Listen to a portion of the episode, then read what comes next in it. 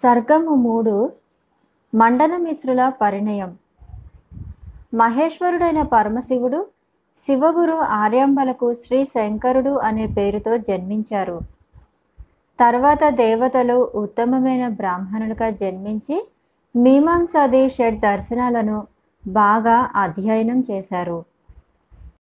శ్రీ శంకర భగవత్పాదులకు సహాయం చేయటానికై విమలుడు అనే బ్రాహ్మణ ఉత్తమునకు కుమారునిగా శ్రీ మహావిష్ణువు అంశతో శ్రీ పద్మపాదాచార్యులుగా జన్మించి ద్వైతవాదులకు ప్రతివాది అయి వారందరినీ తన వాదనలతో ఓడించి ప్రసిద్ధి పొందారు.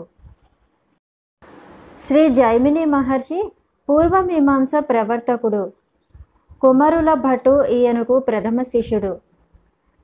ఈయన కుమారస్వామి అంశతో జన్మించాడని ప్రసిద్ధిగాంచాడు ప్రభాకరుడు కుమరుల భట్టు ప్రథమ శిష్యుడు.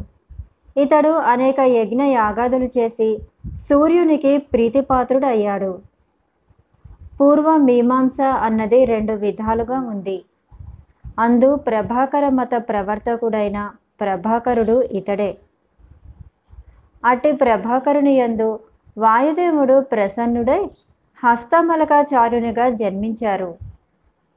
అంటే వాయుదేవుని అంశతో జన్మించిన హస్తమలకాచార్యులు మహేశ్వరుని అవతారమైన శ్రీ శంకర భగవత్పాదులకు శిష్యుడై సేవించారు. వాయుదేవుని పదవవంతు అంశతో శ్రీ తోటకాచార్యులు జన్మించారు. ఈయన ద్వైతవాదుల వాదనలు అన్నింటినీ మందించి చిన్నాభిన్నం చేస్తూ శ్రీ శంకర భగవత్పాదులను సేవించారు. ఈ విధంగా పద్మపాద హస్తామలక తోటకాచార్యుల రూపాన ఆయా దేవతల అంశతో మహేశ్వరుని సేవించారు. ఉదంతకుడు అనేవారు సకల వేద వేదాంగాలను అభ్యసించి వైరాగ్యం కలిగిన వాడై ఊంచ వృత్తిచే జీవిస్తూ కన్నద మహర్షికి పుత్రుడై నంది అనే పేరుతో ప్రసిద్ధి చెందారు. కన్నద మహర్షి తర్కశాస్త్రమైన వైశేషిక దర్శనకర్త. సృష్టికర్త అయిన బ్రహ్మదేవుడు వేదార్థాలను సులభంగా ప్రతిపాదించటానికి పరమశివుని సేవించే తలపు కలవాడై సురేశ్వరాచార్యులుగా అవతరించారు. దేవగురువైన బృహస్పతి సూత్ర భాష్యాలను ఉపనిషత్తులను సులభతరం చేయటానికి ఆనందగిరి అనే నామంతో వెలిశారు. సూర్య భగవానుని సారథి అయిన అరుణదేవుడు విష్ణు అంశతో పుట్టి పద్మపాదుడు అనే పేరుతో ప్రసిద్ధిగాంచారు. ఇతనినే సనందుడు అంటారు. వరుణదేవుడు మహేశ్వరుని సేవింపదలచి శ్రీ చితుస్కాచారునిగా జన్మించారు. అద్వైత ప్రతిపాదితమైన చితుస్కి గ్రంథాన్ని రచించారు. అసూయాపరులైన రాక్షసులను సంహరించేటి తత్వ అవధారణ సామర్థ్యం కలిగిన వారు జనులను సంసార తాపం నుండి రక్షింప సమర్థులైన అనేక మంది దేవతలు పవిత్ర బ్రాహ్మణ పుత్రులుగా జన్మించారు. దేవగురువైన బృహస్పతి దేహాత్మవాదంచే నాస్తికత్వాన్ని ప్రతిపాదిస్తూ చార్వాక దర్శనము అనే శాస్త్రాన్ని రచించారు. అందుకు కృతజ్ఞుడైన బ్రహ్మ బృహస్పతిని భూలోకంలో జన్మించేటట్లుగా శపించారు. తర్వాత బృహస్పతి భూలోకంలో మండల మిశ్రునిగా జన్మించారు. ఇతడు పూర్వమీమాంస ప్రతిపాదించే కర్మకాండకు ప్రవర్తకుడై చార్వక మతాలన్నింటినీ నాశనం చేశారు. నందీశ్వరుడు ఆనందగిరి అనే నామంతో అవతరించారు. మహేశ్వరుని ఆజ్ఞను శిరస వహించి సకల దేవతలు శివ సేవా పరుణులు అవ్వటానికి భూలోకంలో జన్మించారు. ఈ విధంగా త్రిమూర్తులు బృహస్పతి నందికేశ్వరుడు తమ తమ మహోన్నత స్థానాల నుండి పరివారంతో సహా భూలోకంలో అవతరించారు. అందువలననే అవలీలగా తమ ప్రజ్ఞా పాఠవాలతో నాస్తికవాదాన్ని ఖండించారు. అద్వైత తత్వాన్ని సుస్థిరంగా స్థాపించడానికి అనేక గ్రంథాలను రచించారు. బ్రహ్మదేవుడు సురేశ్వరాచార్యులుగా జన్మించగా సరస్వతీదేవి ఉభయ భారతిగా అవతరించిందని మరికొందరు అభిప్రాయపడుతున్నారు. ఒకానొక సమయంలో సత్యలోకంలో ఒక సభ జరిగింది. ఆ సభకు అనేక మంది మహర్షులు వచ్చారు. వారందరూ సాంగమముగా వేద అధ్యయనం చక్కగా చేసినవారు. వేద నిలయమైన బ్రహ్మ ముందు చక్కగా వేదపఠనం చేసి ఆ దేవదేవునికి తమ ప్రజ్ఞా పాఠవాలను చూపారు. ఆ సమయంలో దుర్వాస మహాముని సావధానచితుడు కాకపోవటం చేత స్వరం తప్పిపోయింది. స్వరం తప్పటం చేత క్రమం కూడా వికటంగా తోచింది. చదువుల తల్లి అయిన సరస్వతీదేవి దుర్వాస మహర్షి అన్య మనస్కుడై పవిత్ర వేదోచ్చారణయందు అపస్వరం పలకటంతో అయ్యో మహర్షి సావధానుడై ఉంటే ఇలాంటి అపరాధం జరిగి ఉండేది కాదు కదా? అని తలచి పక్కున నవ్వింది. మహర్షికి కోపం ఎప్పుడూ ముక్కుపైనే ఉంటుంది. సరస్వతీదేవి తనను చూసి నవ్వినందుకు ఎంతో కృతజ్ఞుడయ్యాడు మహర్షిని అన్న గౌరవం లేక నా తపో మహిమకు భయపడక స్త్రీ సహజమైన బిడియాన్ని వదిలి నిండు సభలో నన్ను చూసి నవ్వింది. ఈమె భూలోకంలో మానవ స్త్రీగా జన్మించుగాక. నీ విద్యా పాఠవాలన్నీ సుస్వరోచ్చారణను భూలోకంలో ప్రదర్శించు. నీకు ఇదే తగిన గుణపాఠం అని పలికారు. తర్వాత సరస్వతీదేవి తన తప్పిదాన్ని గ్రహించి మహర్షి పాదాలపై పడి ప్రార్థించారు. సభయందు కొలువు తీరిన మహర్షులు కూడా శాప నివృత్తి తెలపమని దుర్వాసుని ప్రార్థించారు. ఓ మునివరణ్య లోకంలో కుమారుని తప్పులు తండ్రి మన్నిస్తున్నాడు కదా? అనుకోకుండా ఈ సరస్వతీదేవి చిన్న తప్పు చేసింది. కనుక నీవు ఆమెను పుత్రికా భావంతో చూడు. ఆమెను మన్నించు అని వేడుకున్నారు. అప్పుడు దుర్వాసుడు ప్రసన్నుడయ్యారు. మహర్షి పాదాల మీద పడి ఎంతో దుఃఖంతో శాపనివృత్తి కోరిన సరస్వతీదేవి ప్రార్థన వలన ఇతర మహర్షుల విన్నపాలను ఆలకించి దుర్వాసుడు సరస్వతీదేవిని అనుగ్రహించి శాప నివృత్తిని ఇలా తెలిపారు. భూలోకంలో పరమశివుడు అద్వైత తత్వాన్ని స్థాపించి సకల జనులను ఉద్ధరించటానికి శ్రీ శంకరాచార్యునిగా మానవ రూపంలో అవతరిస్తారు. ఆ మహాత్ముని దర్శించిన పిమ్మట నీకు సత్యలోక ప్రాప్తి కలుగగలదు అని పలికారు. దుర్వాసముని శాపం మేరకు సోనం అనే నది ప్రవహించే తీరాన విష్ణుమిత్రుడు అనే బ్రాహ్మణునకు సరస్వతీదేవి పుత్రికగా జన్మించింది. ఆ చదువుల తల్లి ఉభయ భారతీదేవి అనే పేరున మానవ మాతృరాలిగా అవతరించింది. ముని ఆమెను మానవకాంతగా జన్మించమని మాత్రమే శపించాడు కానీ ఆమె దివ్య జ్ఞానాన్ని హరింపలేదు. అందువలన చతుషష్ఠి కళలు ఆ మహాదేవిని మానవ రూపాన కూడా అనుసరించే వచ్చాయి. ఆ కారణంగా ఆ భారతీదేవి సర్వోత్తమ గుణాలతో మహాప్రజ్ఞవంతురాలై స్త్రీ ధర్మంతో విరాజిల్లింది. ఆమె కేవలం మానవకాంతగా ఉన్నప్పటికీ అన్ని విషయాలలోనూ సరస్వతీదేవి మల్లేనే ప్రకాశించింది.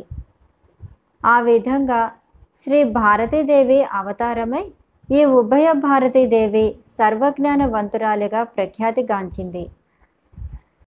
ఆ ఉభయ భారతీదేవి బాల్యంలోనే సమస్త శాస్త్రాలను వేదాలను కావ్య నాటకములను షడంగాలను అంటే సాంఖ్య యోగ వైశేషిక న్యాయ మీమాంస వేదాంతాలు మొదలైన అనేక శృతి స్మృతులను గణించగలిగింది.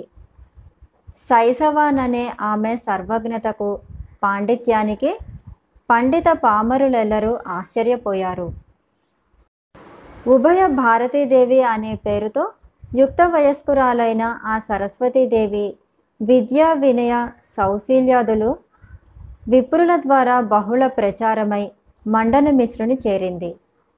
మండన మిశ్రుడు అనే విశ్వరూపుడు సకల విద్యాస్వరూపిణి లావణ్యవతి అయిన ఆ ఉభయ భారతీదేవి వృత్తాంతాన్ని విని ఆమె పట్ల ఆకర్షితుడయ్యాడు.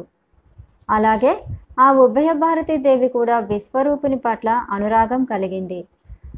ఆ ప్రకారం వారిరువురిలోనూ ప్రేమ బీజాలు అలంకరించుకున్నాయి. ఆ విధంగా వారిరువురు ఒకరిపైన ఒకరు ప్రేమాభిమానాలను పెంచుకుంటూ స్వప్నాలలో కలుసుకోసాగారు. మేల్కొన్న తర్వాత ఆ విరహం వృద్ధి కాజొచ్చింది.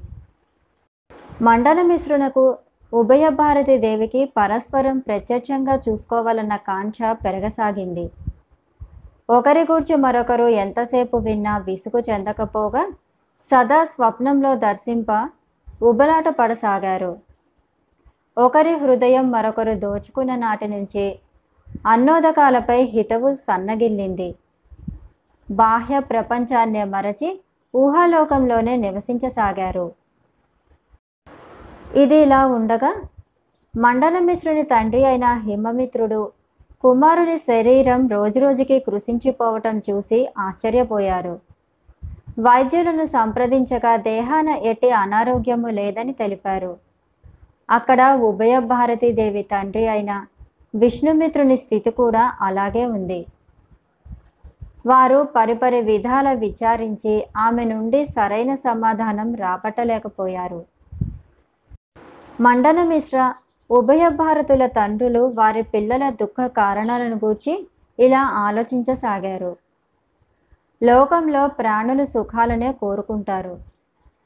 కోరుకున్న సుఖాలు దొరకని పక్షంలో దుఃఖిస్తారు. అంటే ప్రియమైన వస్తువు దక్కకపోయినా అప్రియ వస్తువు వచ్చిపడ్డ దుఃఖమే కలుగుతుంది. వారు ఇంకా కౌమారవస్థలోనే ఉన్నారు. వారికి ఇష్టమైన వస్తువులన్నీ అందుబాటులోనే ఉంటున్నాయి. అయినా ఏదో తాపం చేత దుఃఖిస్తున్నారు. నిప్పు లేక పొగరాదు కదా? కార్యం పొగ అయితే కారణం నిప్పు కదా? వీరింకా కౌమారంలోనే ఉన్నారు. వివాహానికి ఇంకా వయసు మించిపోలేదు. ఎవరి వల్ల అవమానం కూడా పొందలేదు. సౌఖ్యాలు అనుభవించేందుకు కావలసిన ధనమున్నది. కుటుంబ భారం అసలే లేదు. వ్యవహార తత్వజ్ఞులమైన మాకు ఎన్ని విధాలుగా ఆలోచించినా మీ దుఃఖ కారణం తెలుసుకోలేకుండా ఉన్నాము. సకల శాస్త్రాలు చదివారు ప్రజ్ఞావంతులు. అందుచేత అవివేకం కానీ మూఢ స్వభావం కానీ దుఃఖ కారణమై ఉండవు. పోని శాస్త్ర విచారణాదులలో ఏమైనా పరాజయం పొందారా అంటే అదే కారణం కాదు. ఎందువలన అంటే మీరు నిరుపమ ప్రజ్ఞా పండితుల వద్ద శుశ్రూష చేసిన వారు న్యాయ శాస్త్రమందు ప్రావీణ్యం పొందినవారు. అటువంటి వీరికి పండితుల నుండి పరాభవం జరిగే అవకాశమే లేదు. అయితే కారణం ఏమై ఉండవచ్చు? వీరు పుట్టినప్పటి నుండి మహాపవిత్రులుగా ఉంటున్నారు. వేదోక్తమైన కర్మలనే చేస్తూ వచ్చారు. నిషిద్ధ కర్మలు ఎప్పుడూ చేయలేదు. ఈ విధంగా తమలో తామే తర్కించుకొని హిమమిత్రుడు మండనమిశ్రుని విష్ణుమిత్రుడు ఉభయ భారతీదేవిని ఎంతో ఓర్పుతోనూ నేర్పుతోనూ కారణం తెలుసుకోవటానికి ప్రశ్నించసాగారు. ఈ విధంగా తమ తమ తండ్రుల నిర్బంధం చేత మనసులోని మాట చెప్పటానికే వారు నిర్ణయించుకున్నారు. మండనమిశ్రుడు ఇలా అన్నారు. తండ్రి సోనం అనే నదం తీరాన విష్ణుమిత్రుడు అనే పండిత శ్రేష్ఠుడు నివసిస్తున్నాడు. ఆయన శ్రోత్రియ పరుడు పరమ పవిత్రుడు. ఆ బ్రాహ్మణునికి ఉభయ భారతి అనే పుత్రిక ఉంది. ఆమె గురించి బ్రాహ్మణ శ్రేష్ఠుల ద్వారా విని ఉన్నాను. ఆనాటి నుండి ఆమె రూప లావణ్యాలు గుణగణాలు నా మనస్సును ఆకర్షించాయి. ఆమెనే ప్రతిదినం స్వప్నంలో చూస్తున్నాను. ఆమెనే వివాహం ఆడదామని సంకల్పించాను.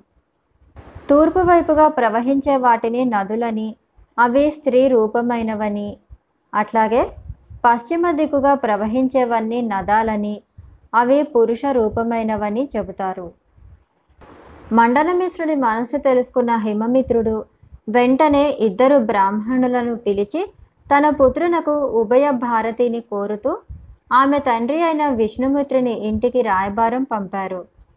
వారు బహు దూర ప్రయాణం చేసి విష్ణుమిత్రుని గృహాన్ని చేరారు. ఇది ఇలా ఉండగా అక్కడ ఉభయ భారతీదేవి తన అభిష్టాన్ని తండ్రికిలా తెలిపింది. నాయన సకల శాస్త్ర పారంగతుడు జ్ఞాన సమృద్ధుడు అయిన విశ్వరూపుడనే పవిత్ర నామంతో రాజగృహ వాసి అయిన ఒక బ్రాహ్మణోత్తముడు ఉన్నాడు. ఆ మహానుభావుని పాదపద్మాలు సేవిస్తూ ధన్యురాలను కావాలని ఆశిస్తున్నాను. ఈ విషయంలో నా మనస్సులోని కోరికను నెరవేర్చిన ఎడల నా జన్మ ధన్యమని భావిస్తాను అని ప్రార్థించింది. విష్ణుమిత్రుడు తన పుత్రిక అయిన ఉభయభారతి పలికిన మృదు మధురమైన పలుకులు విని పరమానంద భరితుడై వినుచుండగా విశ్వరూపుడనే మండనమిశ్రుని తండ్రి పంపగా వచ్చిన బ్రాహ్మణులు విష్ణుమిత్రుని గృహాన్ని చేరుకున్నారు. హిమమిత్రుడు పంపిన ఆ బ్రాహ్మణులిరువురిని విష్ణుమిత్రుడు సాదరంగా ఆహ్వానించి అర్ఘపాద్యాది సపర్యలు చేసి పూజించారు. వారు కొంత విశ్రాంతి తీసుకున్న తర్వాత సావధానంగా ప్రశాంత హృదయంతో కుశల ప్రశ్నలు వేస్తూ అయ్యా ఎంతో వ్యయ ప్రయాసలతో చాలా దూరం నుంచి ప్రయాణం చేసి వచ్చారు. కారణమేమని ఆధారంగా ప్రశ్నించారు. అంతా ఆ బ్రాహ్మణ శ్రేష్ఠులు తమ కుమార్తె వివాహ విషయమై విశ్వరూపుని తండ్రి హిమమిత్రుడు పంపగా వచ్చాము. పండిత వరేణ్య మేము హిమమిత్రుడు పంపగా వచ్చాం. మీ కుమార్తె సకల శాస్త్రాలు నేర్చి అపర సరస్వతీదేవి అయి ఉన్నదని యుక్త వయస్కురాలని పవిత్ర వంశంలో జన్మించినదని సమస్త సద్గుణ రాశి అని తెలుసుకున్నాను. ఆయన కుమారుడు విశ్వరూప పండితుడు. సకల శాస్త్రాలను చదివి పరిపూర్ణుడై ఉన్నాడు. అతడు అన్ని విధాలుగా మీ పుత్రికకు తగిన వరుడై ఉన్నాడు. కనుక మీ పుత్రికా రత్నాన్ని హిమమిత్రుని కుమారుడైన విశ్వరూపునికిచ్చి వివాహం జరిపించమని కోరటానికి వచ్చాం. రత్నం రత్నేన సంఘశ్చతే అన్న సూక్తిని అనుసరించి పరస్పర సంబంధం కోరి వచ్చాము. విష్ణుమిత్రుడు బ్రాహ్మణులతో ఇలా పలికాడు. ఓ బ్రాహ్మణోత్తములారా హిమమిత్రుని మాటగా మీరు చేసిన వివాహ ప్రసంగం నాకెంతో సంతోషాన్ని కలిగించింది. నేను కూడా అదే కోరుకుంటున్నాను. అయినా నా భార్యను కూడా సంప్రదించి ఆమె అభిష్టం కూడా తెలుసుకొని ఒక నిర్ణయానికి వస్తాను. ఎందుకంటే రేపు మర్నాడు పిల్లకు ఏదైనా దుఃఖం వాటిల్లితే ఆమె కదా ఓదార్చాలి. అటువంటి సమయంలో నా మాట వినకపోయినందువలననే ఈనాడు నా కుమార్తె కష్టాల పాలైందని చెప్పగలదు.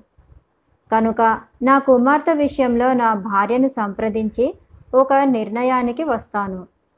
అదే సరైన నిర్ణయమని భావిస్తున్నాను. విష్ణుమిత్రుడు భార్యతో ఇలా అన్నారు.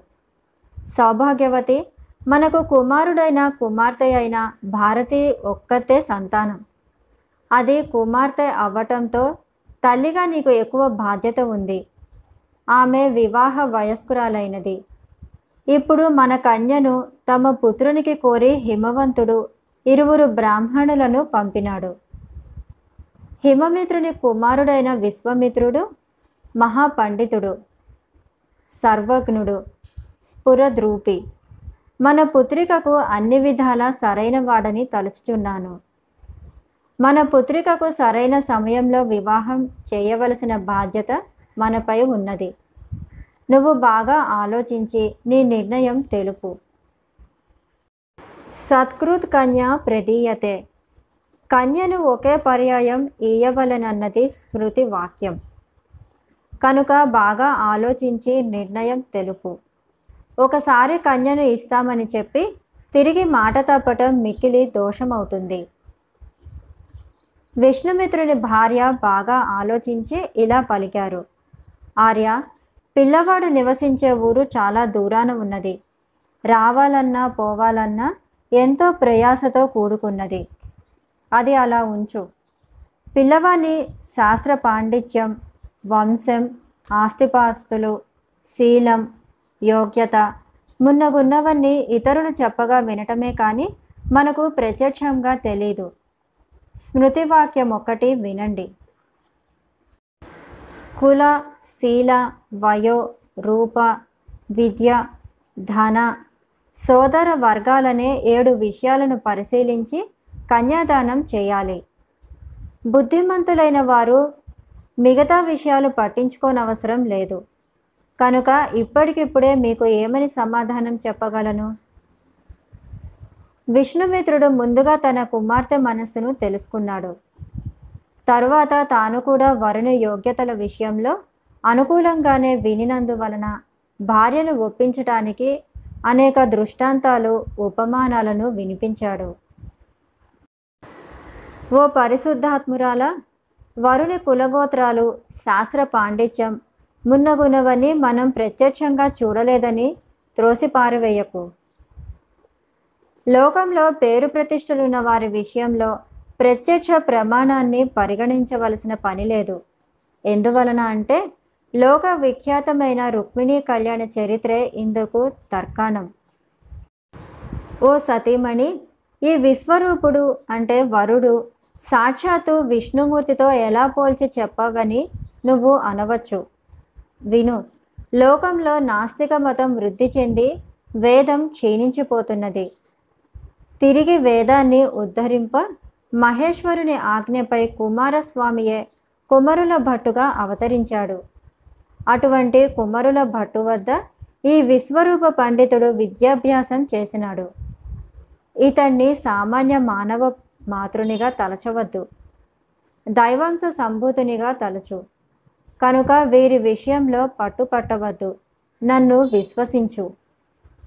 ఓ శోభన శీలవతి విశ్వరూపుడని పేర్కొనబడే మండనమిశ్ర పండితుడు పరమ శ్రేష్ఠుడు మన అదృష్టవశాత్తు మనకు వరుడు కాబోతున్నాడు. బ్రాహ్మణులకు వైదిక ధర్మ మార్గాన్ని నడిపే విద్యే తరగని ధనం. అటువంటి విద్యే మానవుడు ఏ లోకానికి పోయినా రక్షిస్తున్నది. ఆ ధనం తిరిగిపోయేది కాదు.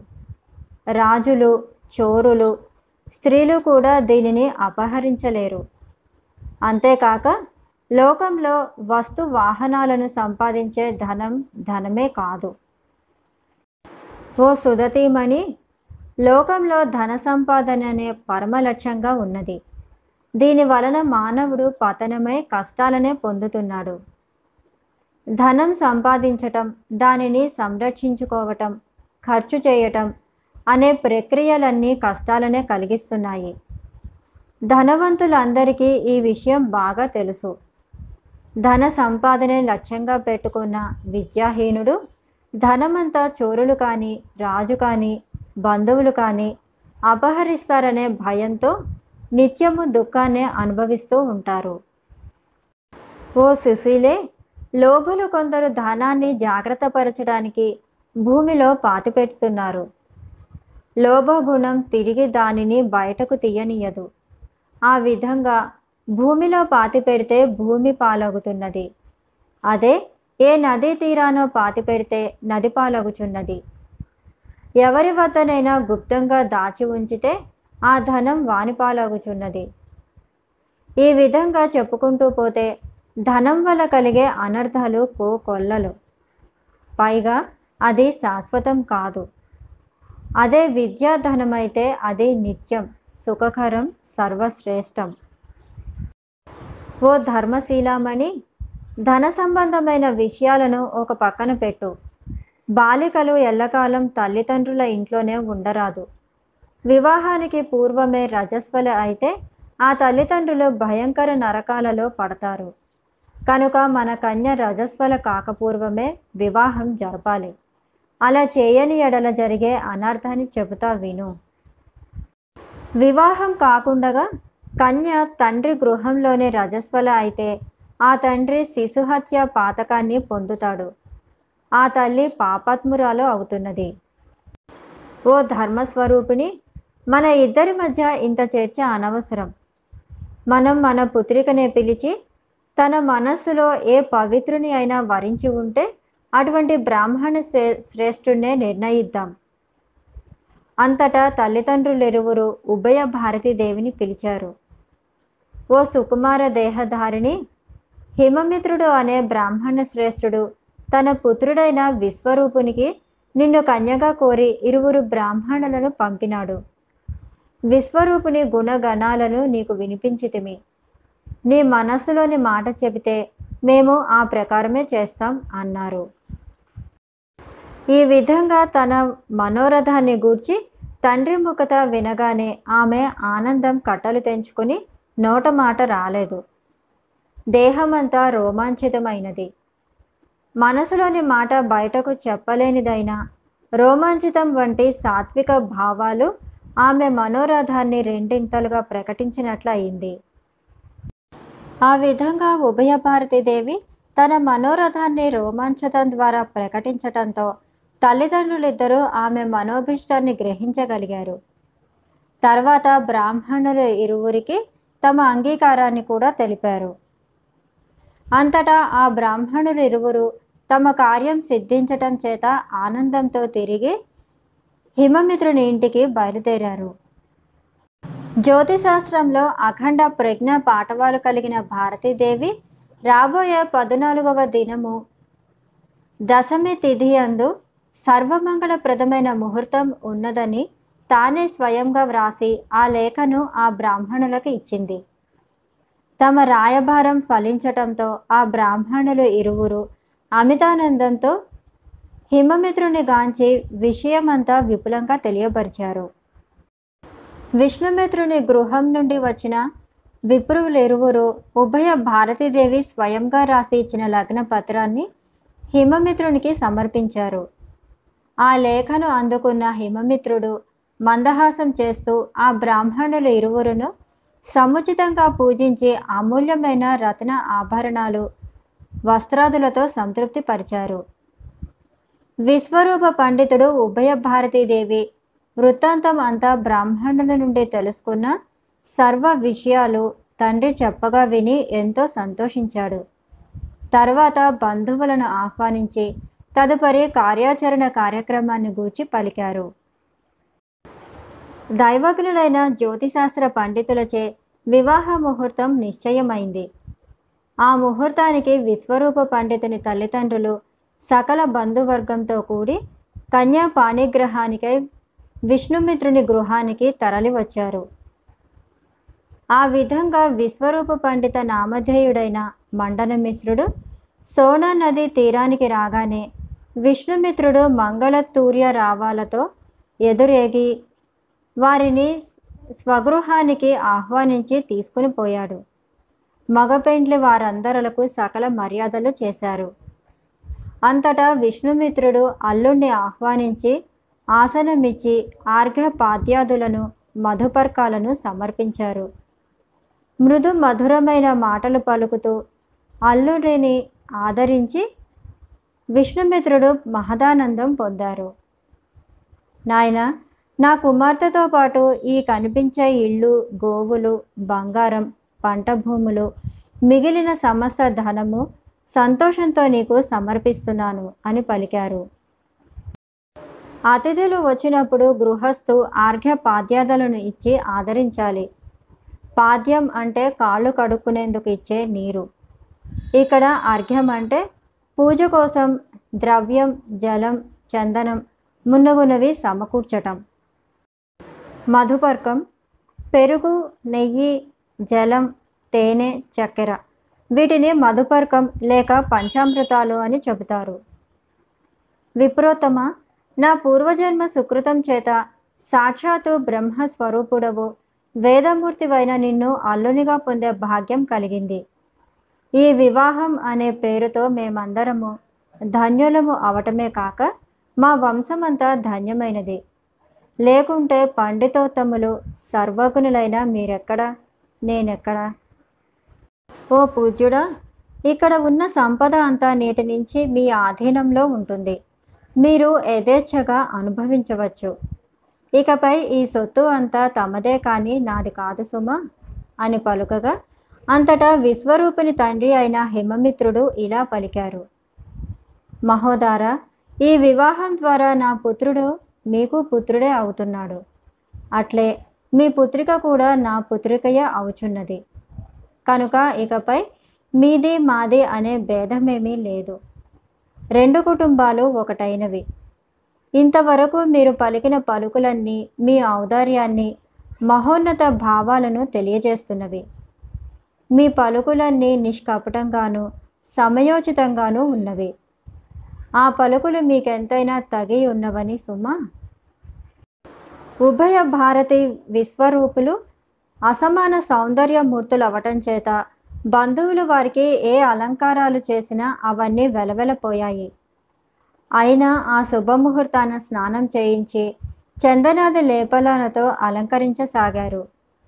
బంధుజనులంతా వధూవరుల అసమాన సౌందర్యాన్ని గాంచి అనిర్వచనీయమైన ఆనందాన్ని పొందారు. వివాహాది శుభ సమయాలలో ఆభరణాలను అలంకరించుకోవటం లోకాచారం. కానీ వధూవరులకు చేసిన అలంకారం వల్ల ఆభరణాలకే ఎక్కువ శోభ చేకూరింది. కానీ వధూవరుల శోభను పెంచలేకపోయింది. ఆ ఉభయ భారతీదేవి జ్యోతిశాస్త్రంలో ఉద్దంత పండితురాలు. తన వివాహానికి ముహూర్తాన్ని తానే నిశ్చయించింది. తర్వాత జ్యోతిశాస్త్ర పండితుల ముహూర్తాన్ని పరిశీలించి అది శుభయోగాలతో కూడి సర్వమంగళప్రదమైనదని తెలుసుకొని ఆశ్చర్యపోయారు. వివాహ సుముహూర్త వేళ వాద్యఘోషల శంఖధ్వనుల వేద అధ్యయనాలతో వివాహ మండపమంతా ఘోషిస్తూ ఉండగా సకల శాస్త్ర పారంగతుడైన విశ్వరూపుడు శ్రీమద్ ఉభయ భారతీదేవి హస్తాన్ని గ్రహించాడు. పాణిగ్రహణం చేసుకున్నాడు.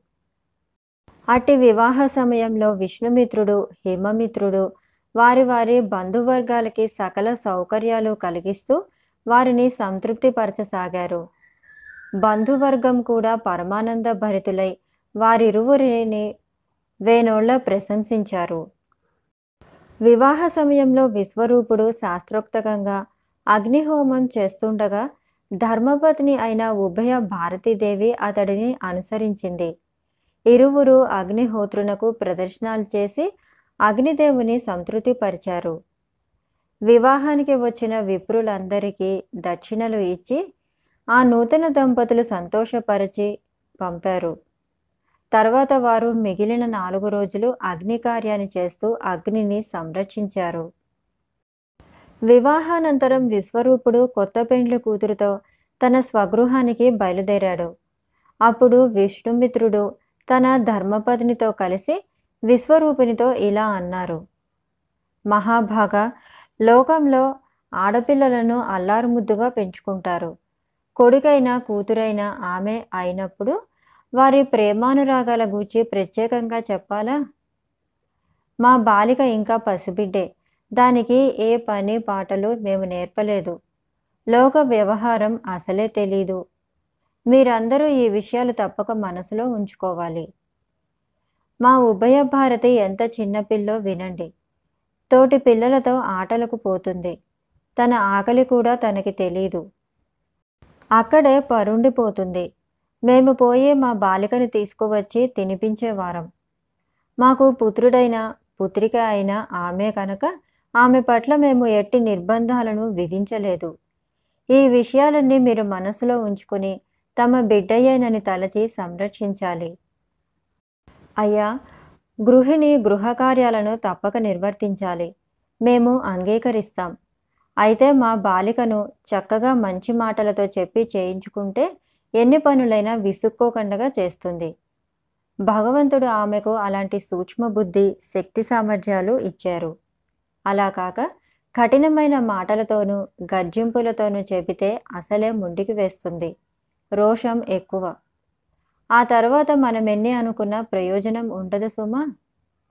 ఎందువలన ఇంతగా చెప్తున్నానంటే లోకంలో అంతా ఒకే తీరుగా ఉండరు కదా.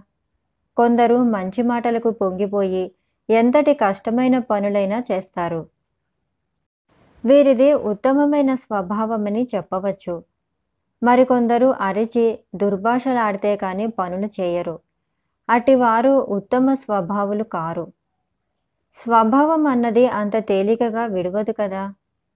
కనుక మంచి మాటలతో చెబితే మా కుమార్తె ఇంటి పనులన్నీ సమర్థవంతంగా చేయగలదు. లోకంలో బాలికలకు నయంతో కానీ భయంతో కానీ గృహ కార్యాలయందు తల్లిదండ్రులు తగిన శిక్షణ ఇవ్వటం సామాన్య ధర్మం. అలా కాకుంటే తల్లిదండ్రులకు అపఖ్యాతి వస్తుంది. కానీ భారతీదేవి పట్ల తల్లిదండ్రులమైన మేము ఏ విధమైన కఠిన వాక్యాలను ప్రయోగించలేదు. కారణం ఏమిటంటే దైవజ్ఞుడైన బ్రాహ్మణుడు ఒకడు వచ్చి భారతీదేవి అందరి లక్షణాలు చూసి ఈమె ఏదో శాపవసాన భూలోకంలో జన్మించిన దేవతా స్త్రీయే కానీ మానవ కన్య కాదు. కనుక ఎలాంటి పరిస్థితిలోనూ ఈమెను కఠిన వాక్యాలచే నిందించవద్దు. ఇది నా ఆజ్ఞగా స్వీకరించండి అని పలికి వెళ్ళిపోయాడు. కనుక మేము ఆమె పట్ల కఠినంగా ఎన్నడూ ప్రవర్తించలేదు. అంతేకాక ఆ విప్రోత్తముడు ఇంకా ఇలా చెప్పారు. ఈ ఉభయ భారతీదేవి సాక్షాత్తు సరస్వతీదేవియే కానీ వేరొకరు కాదు. ఈమెలో సకల శాస్త్రాలయందు సకల ధర్మాలయందు సర్వజ్ఞతను తెలిపే లక్షణాలు పరిపూర్ణంగా ఉన్నాయి. ఇరువురు దివ్య పురుషులు ఖండన మండనంగా వాదోపవాదాలు జరుపుతూ ఈమెను ధర్మనిర్ణేతగా వ్యవహరించమని కోరతారు. వారు ఈమె నిర్ణయాన్ని శిరస వహిస్తారు. ఈమె పరిశుద్ధురాలు. అందువలన మేము భారతీదేవి పట్ల అతి జాగ్రత్తతో వ్యవహరించాము. ఇంతవరకు మా పుత్రిక మా ఆధీనంలో పెరిగింది. ఇక మీదట ఆమె అత్తగారి ఆధీనంలో జీవించనుంది. కనుక అత్తగారితో మా వాక్యంగా విన్నవించండి. పిల్లలు బాల్య చాపల్యం చేత తప్పులు చేయవచ్చు లేదా అనుభవం లేక తప్పులు జరగవచ్చు. పుట్టుకతోనూ ఎవరు పరిపూర్ణతను సాధించలేరు కదా. పోను పోను మా బాలిక పనులు చేయటంలో ప్రావీణ్యాన్ని సంతరించుకోగలదు. కాబట్టి మా పుత్రికను కడుపులో పెట్టుకుని రక్షించండి.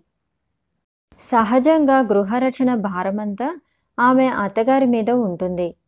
మా బాలిక తన అత్తగారి ఆధీనంలో నుండి జీవించాలి.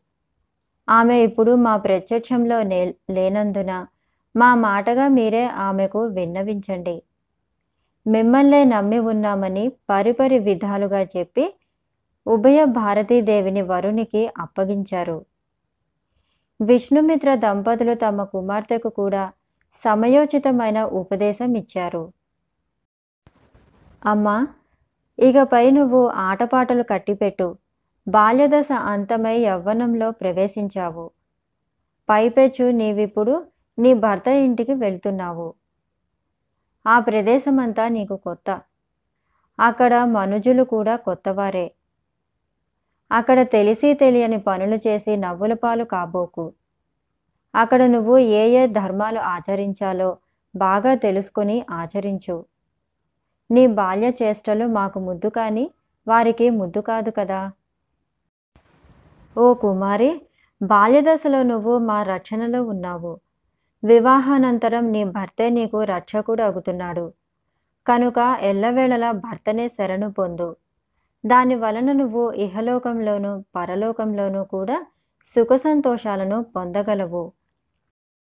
ఓ కుమారి భర్తను అనుసరించవలసిన పరమ ధర్మాలన్నీ ఆచరించు. భర్త భుజించకముందు భుజింపకు. ప్రక్కపై నుండి భర్త కంటే ముందుగా లేచి స్నానం చేయాలి.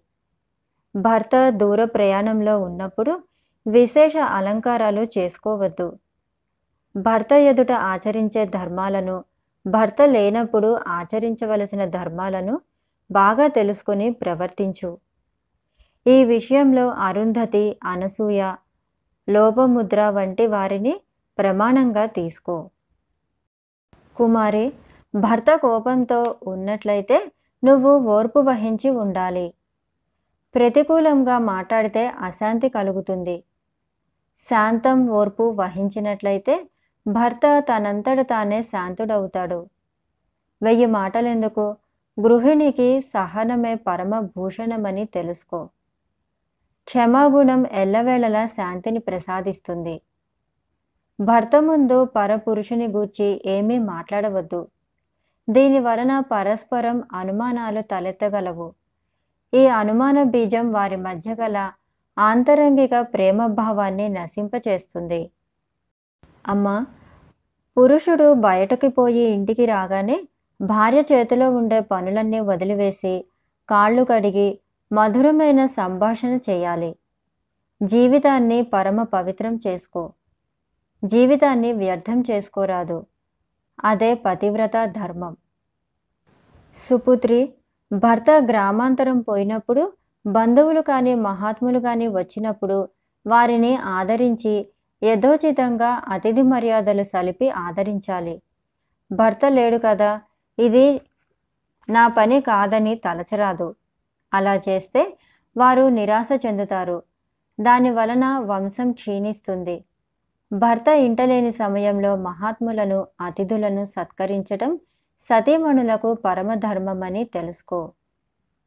కుమారి ఇక్కడ మా పట్ల ఎలా విధేయతతో మెలిగావో అక్కడికి పోయిన తర్వాత అత్తమామల పట్ల కూడా విధేయతతో వ్యవహరించాలి. అంతేకాదు భర్త సహోదరుల పట్ల కూడా అత్యంత ఆదరంతో మెలగాలి. లేకుంటే వారు నీపై భర్తతో చాడీలు చెప్పి మీ ఇద్దరి మధ్య ఎడబాటు కలిగిస్తారు. అన్ని విధాలుగా మన వంశప్రతిష్ఠ అటువారి వంశప్రతిష్ఠ వృద్ధి అయ్యేటట్లు ప్రవర్తించు. ఇది ధర్మాత్ములు ఆచరించే మార్గమని తెలుసుకో. విష్ణుమిత్రుడు ఈ విధంగా భారతీదేవి మండల మిశ్రులకు ధర్మతత్వాన్ని ఉపదేశించిన తర్వాత గురువు మామగారు అయిన విష్ణుమిత్రుని వద్ద బంధువర్గం వద్ద సత్కారాలు పొంది తమ స్వగృహానికి బయలుదేరారు. ఉభయ వంశాలను తన పవిత్ర ఆచరణల చేత కీర్తిమంతం చేయటంలో భారతీదేవి ఉభయ భారతీదేవిగా ప్రఖ్యాతి పొందింది. దుర్వాసముని శాపంచే శ్రీ సరస్వతీదేవి భారతీదేవిగా జన్మించింది. తిరిగి ఆ మునియే శంకరుని దర్శనానంతరం శాప విమోచనం పొందుతుందని తెలిపారు. అట్టి భారతీదేవియే శ్రీ శంకరాచార్యులు సర్వజ్ఞుడని నిరూపించడానికి మధ్యవర్తిగా నిలవనున్నది. ఆమె పాండిత్యానికి దైవత్వం అబ్బింది. శ్రీకృష్ణ భగవానుని మల్లేనే శ్రీ శంకరులు కూడా మాయాదేవిని తన స్వాధీనంలో ఉంచుకుని బాల్యమందే తన లీలలను ప్రకటించారు. శ్రీ మహావిష్ణువు మల్లెనే జరిగింది. జరగబోయేది ఎరిగినట్లుగానే శ్రీ శంకరాచార్యులు కూడా భూత భవిష్యత్ వర్తమాన విషయాలన్నీ త్రికాల జ్ఞానంతో తనయందే చూశారు. బాలకృష్ణుని మల్లెనే బాలశంకరులు కూడా లోక సంరక్షణ కోసం లీలా మానుషర్ విగ్రహాన్ని స్వీకరించి శిశువుగా ఉయ్యాలలో ఊగే సమయం నుండి అద్భుత లీలలను ప్రదర్శిస్తూ జనులందరినీ ఆశ్చర్యపరిచారు. శ్రీకృష్ణ భగవానుడు విశ్వంసను ప్రదర్శించిన విధంగా బాలశంకరులు కూడా తన మహేశ్వర అవతారాన్ని ప్రదర్శించి జనులను ఆశ్చర్యపరిచారు. మనోహరమైన కేశాలు గలవాడు కేసి అనే రాక్షసుడిని సంహరించినవాడు కాబట్టి విష్ణుమూర్తికి కేశవుడు అని పేరు వచ్చింది. శుభాలకు ఈశ్వరుడు కనుక శంకరుడు విష్ణుమూర్తి అయ్యాడు. అట్లాగే ఈ బాలశంకరుడు కూడా కేశపాసాలచే పాసాన్ని ధరించిన మహేశ్వరునిలా ఉన్నాడు. బాలశంకరుడు తన బాల్య చేష్టల చేత బ్రహ్మదేవుని వలె ప్రకాశిస్తున్నాడు. ఈ ప్రకారంగా బాలశంకరుడు త్రిమూర్తుల వలె ప్రకాశిస్తున్నాడు. బౌద్ధులు పశుపతి మతాన్ని స్వీకరించారు. క్షపణకులు కపాలాన్ని ధరించి దిగంబరులై తిరుగుతున్నారు. విష్ణు మత అవలంబకులు మొదలైన వారు వేద మార్గాన్ని దూషించసాగారు. అటువంటి వేదోక్త మార్గాన్ని ఉద్ధరించడానికి ఘోరమైన సంసార అరణ్యంలో సంచరించే వారికి నివృత్తి మార్గాన్ని చూపేందుకు మోక్ష మార్గాన్ని ప్రసాదించటానికి శంకరుడనే పేరుతో అవతరించి ఉన్నాడు. ఆ మహేశ్వరుడే శ్రీ శంకరాచార్యుల రూపంలో అవతరించారు. సర్గము మూడు సమాప్తం.